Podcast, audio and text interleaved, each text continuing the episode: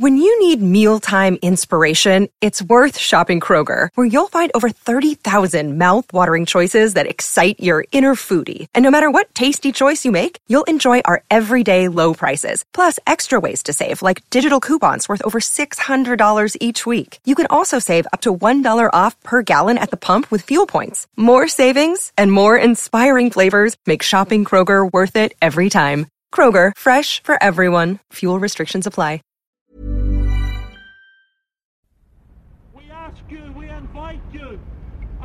Songwriter says, will you be one of those who hear, who believe? This, our closing song, the, the first verse says, whosoever heareth, shout, shout the sound. That's what we've been trying to do tonight. Send the blessed tidings all the world around. Spread the joyful news wherever man is found. Whosoever will may come. Whosoever will, whosoever will, send the blessed tidings over vale and hill. 'Tis the loving Father calls a wanderer home. Whosoever will may come.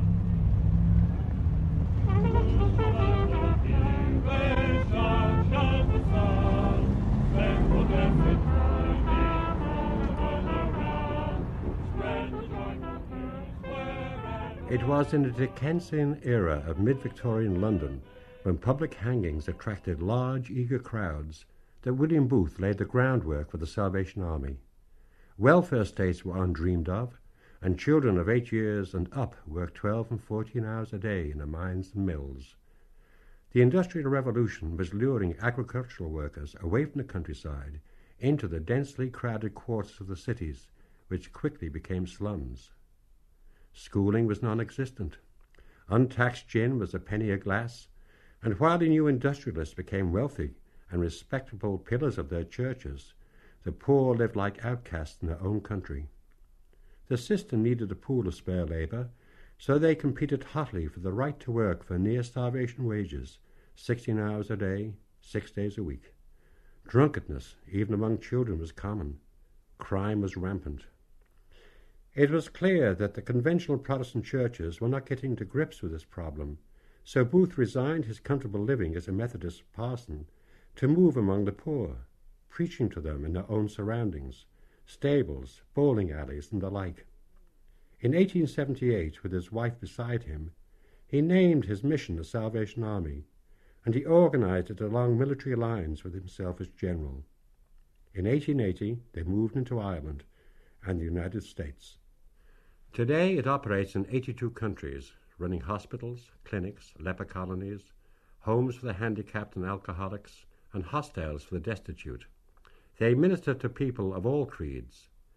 But it must be remembered that care for the needy is the means, not the end. The Salvation Army is an evangelical mission, a religious denomination in itself, a form of Protestantism, and its object is to spread the gospel and increase its flock.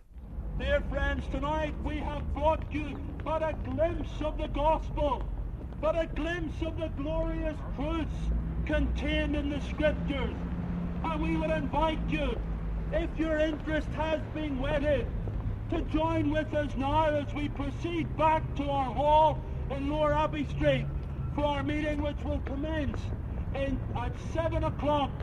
We don't want you to come in any sort of finery. We just want you to come as you are. The gospel is for whoever wants to hear, for whoever wants to listen. If you want to join with us, that invitation is open to you to our worship together in the Salvation Army Hall in Lower Abbey Street. The final verse that we will sing together before we close this meeting in prayer says these words: whosoever will, the promise is secure. Whosoever will forever shall endure. Whosoever will, 'tis life forevermore. Whosoever will may come.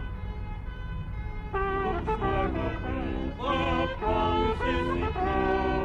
Whosoever will forever shall endure. Whosoever will, 'tis life forevermore. So many Salvation Salvationists. I, I share with William Booth the fact that I'm a first generation Salvationist, Norman, having no members of my family connected with the army at all. Captain John Brooks Smith, who is a senior Salvation Army officer in the Republic of Ireland. There are some, as you know, two million Salvationists, and the bulk of those are lay persons. But uh, the growing conviction about society and the spiritual needs of society was such that I felt called from to the ministry, and I then found myself, after my training, commissioned as a Salvation Army officer. I, in the course of that period of time, I, in the early days as an officer, I met the young lady who is now my wife, Joan. She too was a Salvation Army officer. I ought to qualify perhaps the difference between the two. The lay Salvationist has his own employment, or her own employment. The Salvation Army officer is, if you like, the priesthood structure of the Salvation Army, and uh, a man officer can only marry a woman officer. Uh, failing to do that would automatically mean that I would have to resign uh, my commission. We're commissioned as Salvation Army officers, or commissioned, if you like, as accredited ministers of religion. That goes right back to the New Testament.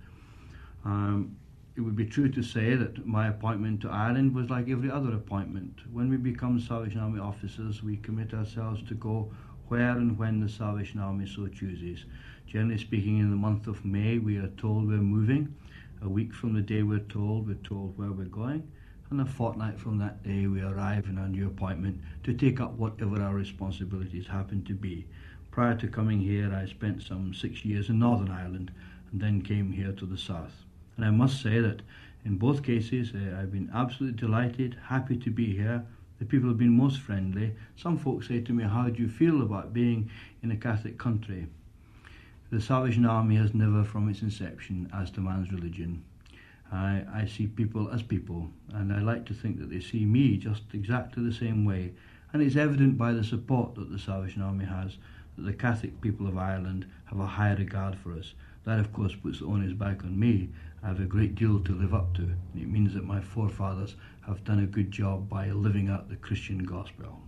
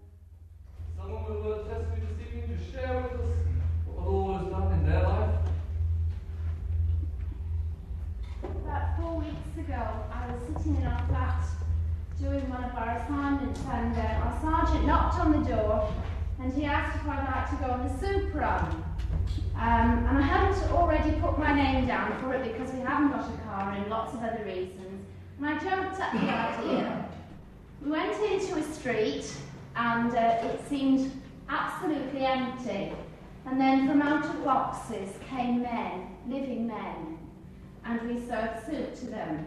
We stopped three times and ended at Charing Cross. I was very pleasantly surprised by the way the men just lined in an orderly fashion. There was no pushing, no shoving, no grabbing, as they took the bread and the soup um, and the crisps that we had to give. But when I read that song, it made me think they were getting bread. Some of them said, can I have a bit more and I'll put it in my pocket and I'll keep it for breakfast. But if only they knew about the bread that God gave, about the living bread of Jesus Christ.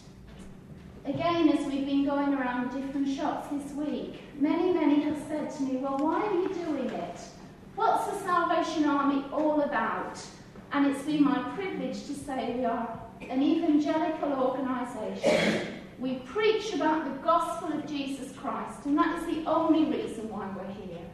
From very ordinary things has come the opportunity to talk about the Lord I love and serve.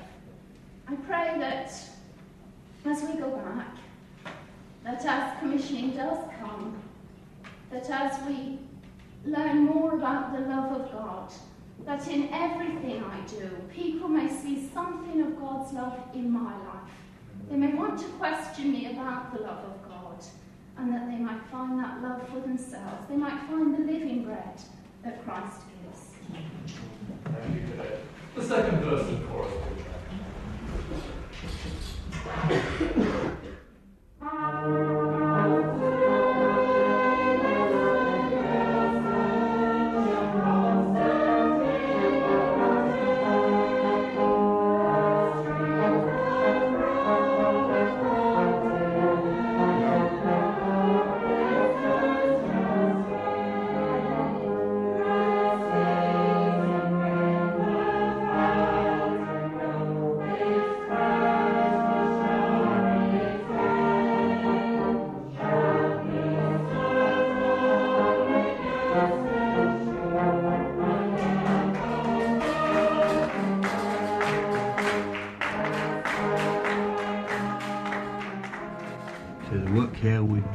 Comparable to any of the sixty-eight countries in which we operate.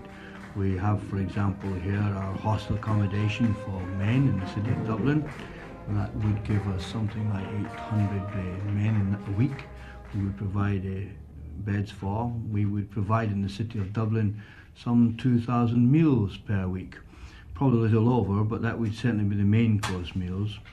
We also have uh, in the city here on the north side some accommodation for uh, young girls on probation. They are brought to us by the probation department, and in conjunction with the Department of Justice we would care for these girls, giving them accommodation, hopefully some basic training, and it's in most cases we attempt to find employment for them. You can appreciate that that's all important to them. It's a very difficult area in this day and age. We have a number of uh, various departments which are attached to my office here. As administrator, I oversight our public relations department. This, in fact, does is a twofold department. One, it hopefully gives information, and as a result of that information, the result is income toward the various activities, because you'll appreciate the financing of the Salvation Army of the Republic is considerable. Uh, last year, some two hundred seventy thousand pounds Uh, would be something like running costs here in the city, and that doesn't include the capital expenditure. So you know, therefore, from that statement, we largely depend on the general public to support our work, and that comes from uh, youngsters at school to local parish priests to some folks who've been donors for twenty, thirty, forty years. And that's the sort of uh, background that the Public Relations Department would uh, deal with. We would show films in the schools and in various other centres. There's our Missing Persons Department, which operates from here. Again, that's in conjunction with our International Missing Persons Department. The bureau for that is in London. Probably in Ireland here, we would deal with some four to five hundred cases. That would be new cases. That's from the Irish end. We would have the others coming, the flow from the other direction, trying to trace people here. But we would have something like four to five hundred cases a year. The solved cases, uh, in our statistics suggest, are something like six hundred a month. So that in itself is pretty time consuming, but we find that most people are extremely helpful. There's another a number of departments that uh, come under our offices locally. Our hostels, of course, that I've mentioned previously, are managed by our officers there. Hi Frank. Hello, I'd like to book in for the week. Please. You want a book for the week? Yeah. It's room one oh eight, isn't it? one oh eight, yeah. one oh eight, okay Frank, there you are, little. That's one eighteen pounds twenty, Frank. Yeah, yeah. Thank you very much. There's your ticket. Thank you.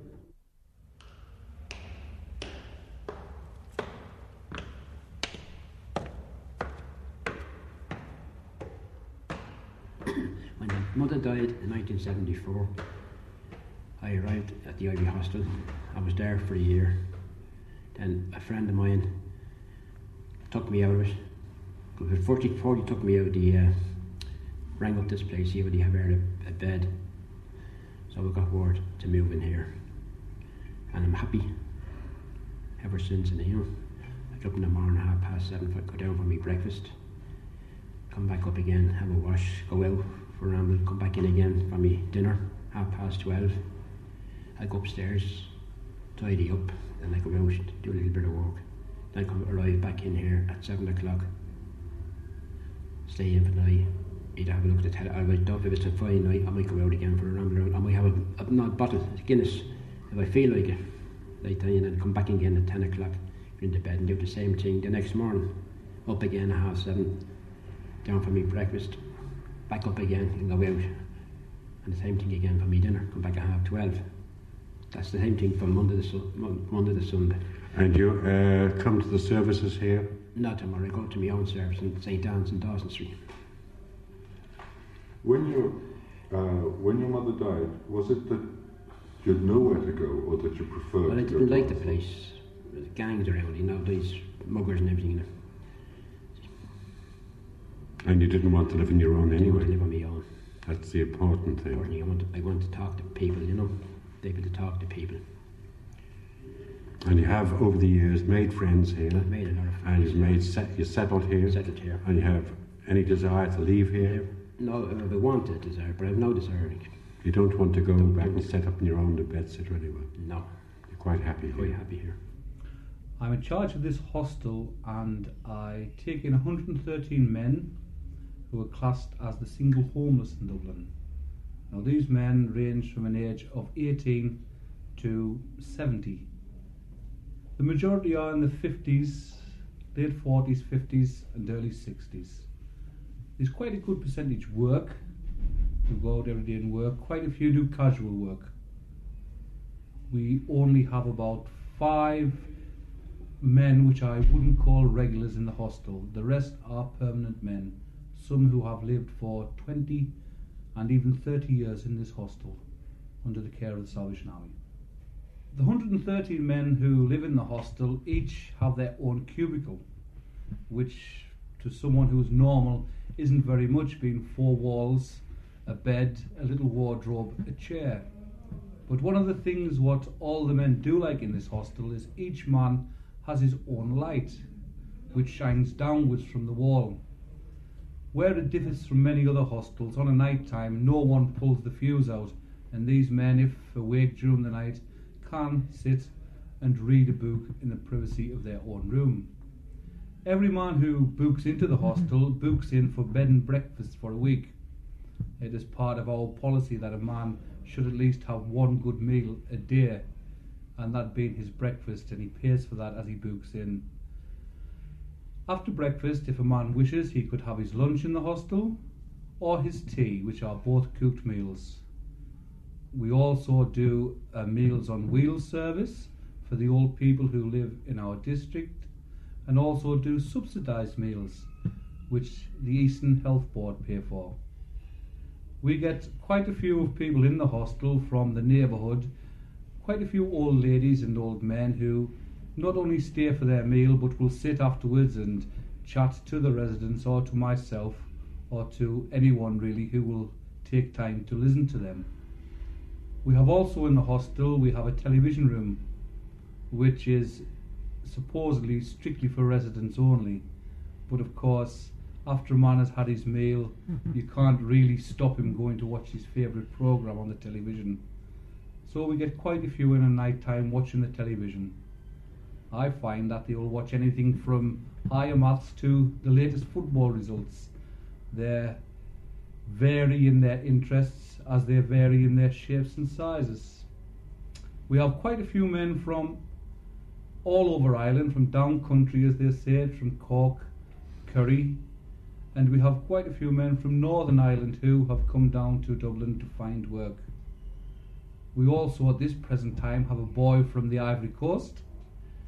We have a man from New Zealand, and we have just had a man who left last week who came from Sweden.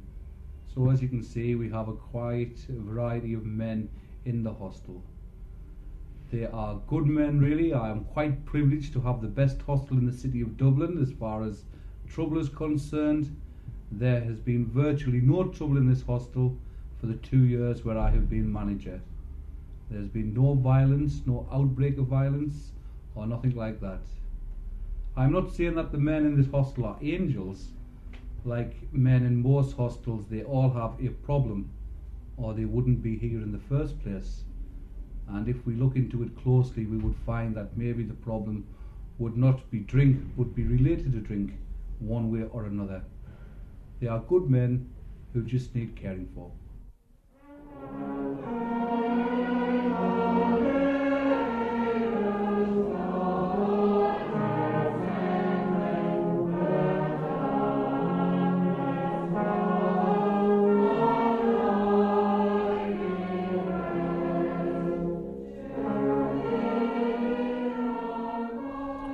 Would be interesting too, I'm sure, to the Irish people to know that the Salvation Army as a limited company was set up here in nineteen eighty-two, and we're about to, we're now moving into our first twelve months as a separate unit. This is not peculiar, of course, it is merely bringing the Republic in line with all the other countries in which the, the Salvation Army operates.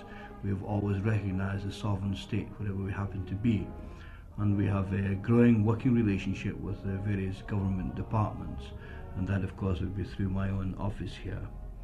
If, of course, we ourselves talk about our social or evangelical, I wouldn't like you to ever think for one moment that they are separate departments.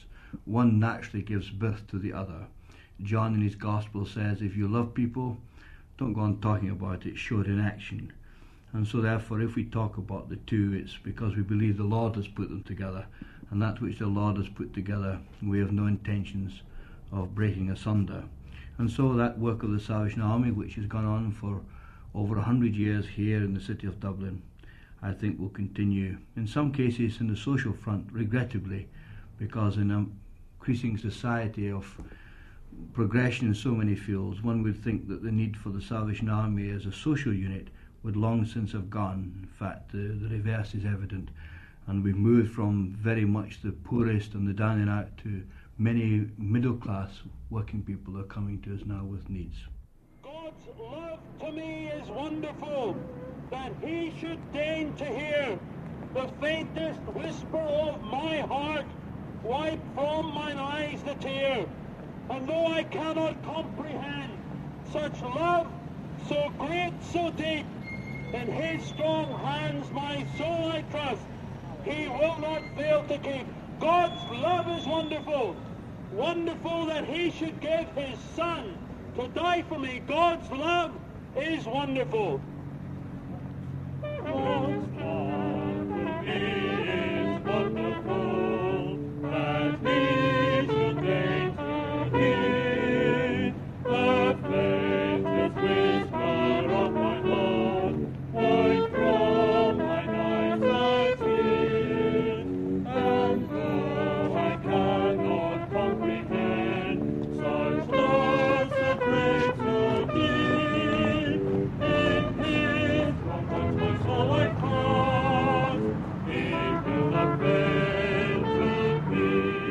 fail to me. At seventeen, I left home and I came to Navan. Then I got into trouble and was brought to court, and they got me in contact with probation officers, and they got in contact with the Salvation Army in Dublin, and it's a hostel. So I started living there since January eighty-two, and there are six other girls that live there, and um, we have our meals there. We have as much all the time as we can do what we want, mostly. There are a few rules that you be in by eleven o'clock every night unless have a late pass. There's a lot of um, girls who, who live there, sort of, they work as well, and I work uh, part-time in catering business, and I also help out with Salvation Army as much as I can. Did you know anything about the Salvation Army before you had contact with them this way? No, I never even heard about them. Never till in Navan. And what sort of an impression have they created on you now? a very good one. I think that they're very helpful and very kind, and the religion has certainly sunk into me. And you were previously a Catholic, Deirdre? Yes, I was. And how do you feel now about the Salvation Army, which of course is a separate religion? It does an awful lot more for me. It means an awful lot more. It's more warmer than the Catholic religion was. And do you attend the services? I do. On a regular basis? Every single Sunday. And you feel you're getting something spiritual out of it? I do. As, as well as material? Yes, I do. The other girls are from the same sort of background as I have, and they're very, very friendly and very easy to get on with. And some of them work and more of them just help out with the Salvation Army appeal, and they do general work for them, like um, sale of works and things like that. And um, and you take an active part in the Salvation Army. Do you work for them at all? I, you know, done functions like the time we had um, Jewish people here, and I did work for about a week in the men's hostel, just and um, anything that goes on that we can help, we do, certainly. And you regard it as a home, Deirdre? I do, very much so. It's more of a home than uh, I ever had. So.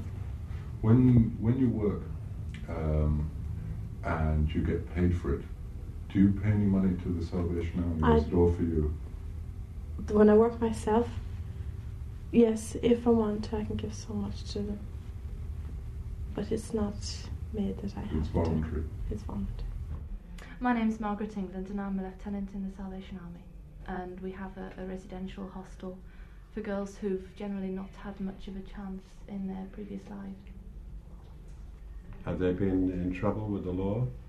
Usually that's the case, yes, and they're directed to us by the probation service. Uh, at present we have ten girls in residence. We're hoping to have room for ten eventually.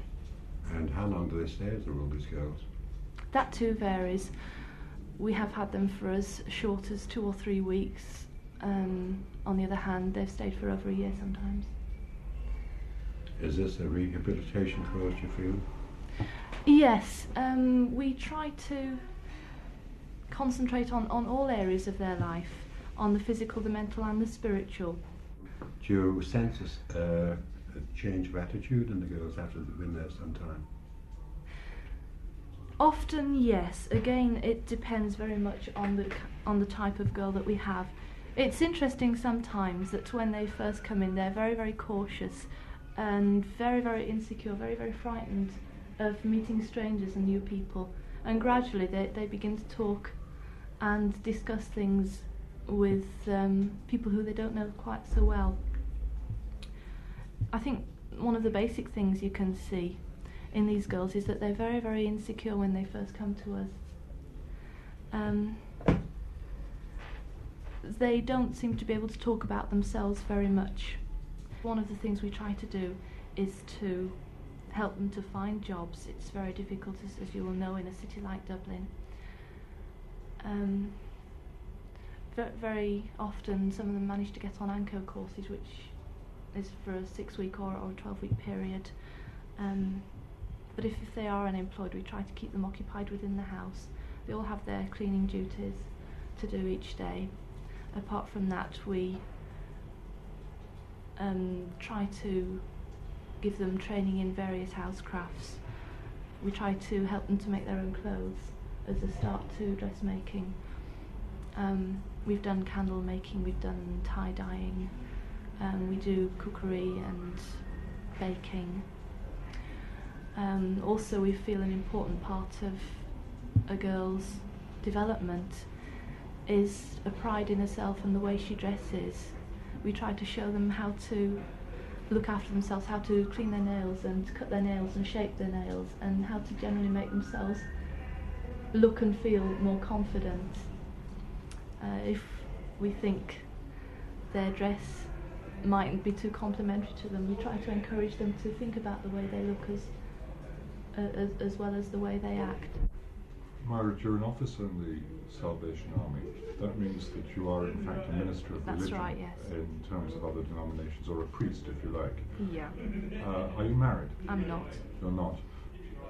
Is it, what is it like to be a woman minister of religion? It's a very strange thing for a lot of people to imagine. Yes, it is. It's an awesome responsibility, really, to know that there are lives under your care, which you can have a, a large part in either helping to make or helping to break. It's no light task. It's something which can only be done with constant dependence on God. Do you think it's something that a woman can do as well as a man? In the context of the Salvation Army, yes, as so much of our work is practical as well as spiritual leadership. Yes, I'm a spiritual leader for any of the girls who are under my care. But that's also in line with the practical and mental help I can give to them. So there are some ways in, in which you can perhaps do it better than a man, because you're dealing mainly with girls. You might be more on a wavelength with them. Yes, I think perhaps so. Um, the normal things that girls are interested in, um, pop music, fashion. Doing their nails, you said earlier. Makeup. Um, talking about their boyfriends. It's often not too hard to relate to that. I think it's a stage which most girls go through, and having been through it, you can understand their, their feelings in it. Lieutenant England, isn't it a fact that the Salvation Army encourages you, when you marry, to marry a Salvation Army officer? If we're an officer ourselves, yes. And really that's the only way it could ever work. As officers, we're subject to move when and where the Salvation Army guides us as to move. Um, they issue they issue us with our next appointment, and we, before we before we we are commissioned as officers, agree to go wherever the Salvation Army send us. It would cause a lot of problems if we had a husband whose wife was not an officer, or a wife whose husband was not an officer, and who had to be hauled around the country without that same commitment to the Salvation Army that the officer partner had. Uh, my name's Loretta Fanning. I work in the hostel. I'm employed by the Salvation Army. The hostel's for girls on probation, and they generally come to us through the courts. We have had one or two who've sort of just phoned up, and we've put them up for the odd night. But um, I think it's going to be a bit more stricter now, and it will just be girls from the courts. Um, we can take about five, six at the present moment, but I think they're hoping to put it up to about ten. They're, they're very trusting in a way, really, because with me I work here forty hours a week, and uh, it is a basis, I suppose, for a friendship. But the sort of friendship I have with them, uh, sometimes it's unreal. It can... One day I was out in the supermarket with one of the girls here, and she just turned around and she was shouting at me to come over and see something, and she called me Mummy, you know, which made everybody look around. Well, and I'm only a few years older than them, and it was pure, it wasn't done on purpose. It, I know they do it now on purpose, but the first time it was definitely a slip of the tongue, and I think it's what they're looking for. Um, my parents are both Irish, although I was born in England. Um, we used to come over every year, so I suppose that's what made me come back, as happy memories of holidays. But uh, obviously things are different when you're living over here as to when you're over on holiday. But um, both parents are Catholic, and I was brought up in a, a fairly strict Catholic upbringing.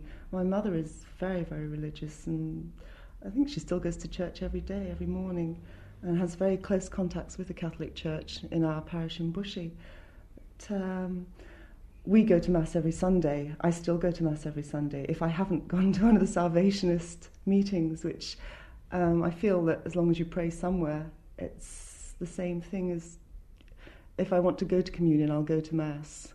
but I'm quite happy going to one of the meetings. I feel there's a, an intimacy there that uh, makes it easier to pray in a way.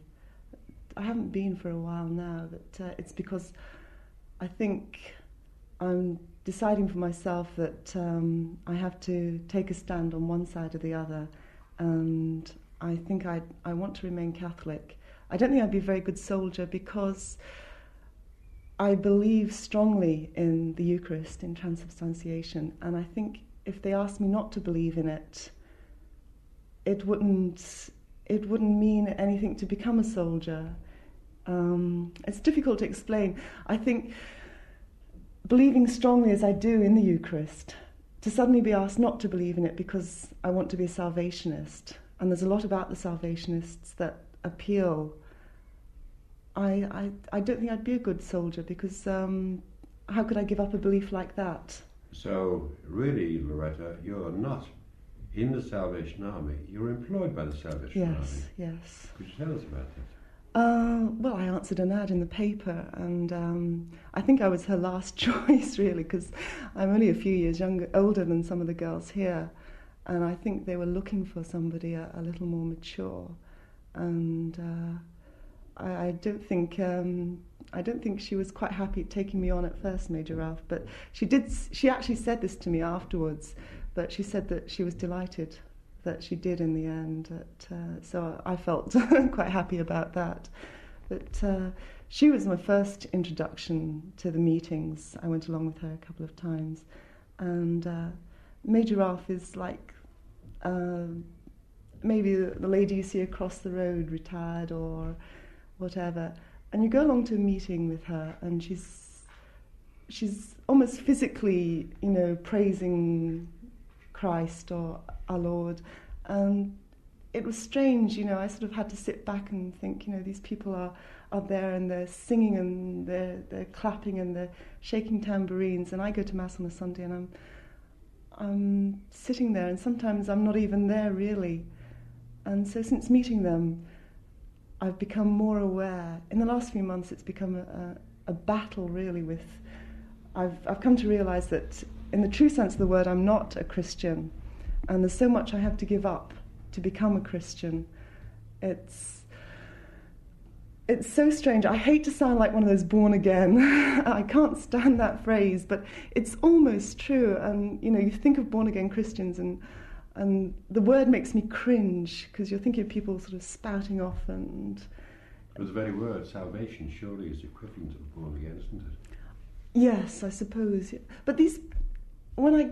You don't think of them as um, they're, they're they're just like um, they're like Catholics. Like they have their own service. They um, they read the Bible every day. They they're they're very religious people. In fact, they're the most Christian people I've ever come across. So obviously, e- so even though you are not a soldier in the Salvation Army, but an employee, you have a great deal of respect for the Salvation Army. Oh, absolutely. I mean. I think um, a couple of weeks ago I was at Mass and the priest said it almost. He said, you know, make sure that you haven't been sold a religion, and then when you get up to the gates, you know, they're going to say to you, well, you know, you think you've followed a religious life, but you haven't. And I think, you know, I was appeasing our Lord by going to Mass on Sunday more than anything else. I, um, I just didn't live Uh, a truly Christian life, and I still don't. I, you know, I'll be the first to admit it, and it's a very hard step to take. It's you want to discuss it with your friends, and and you just don't know where to start because they're they're not part of, of this group, you know. And I, I sort of almost want to go out and tell people, you know, look, you think you're being a Christian, but you're not really. How do you think the contact of Salvationists has affected your religious life? Well, it's made me a better Catholic.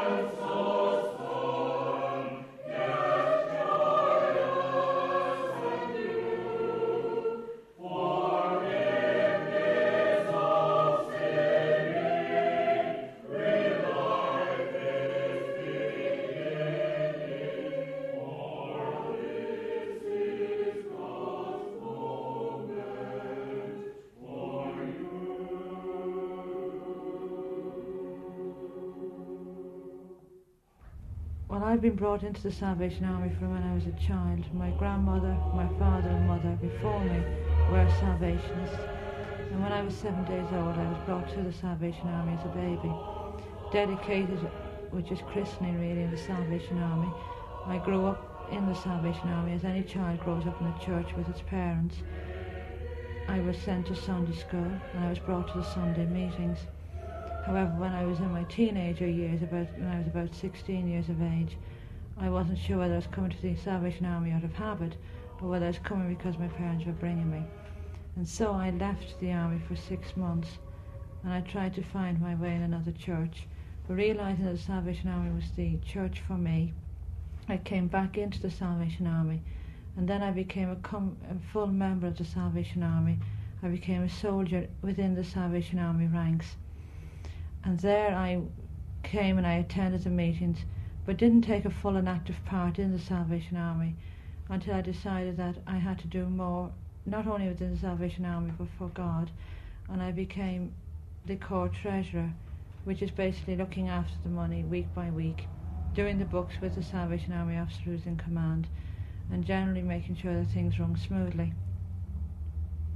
It isn't always easy to be full-time voluntary work within the Salvation Army ranks, not when you hold down a full responsible job like I do, which takes up eight hours a day, five days a week. But I feel that this is something that God has called me to do, and if God has called me to do this work within the Salvation Army, then he will give me the strength and the power to do it. I went, I go out to the open airs on a Sunday night with the band. I teach Sunday school on a Sunday afternoon. I take an active part in the songsters on a Sunday evening, and I also, as I say, I'm treasurer, which means full responsibility for the money and for looking after the books within the hall.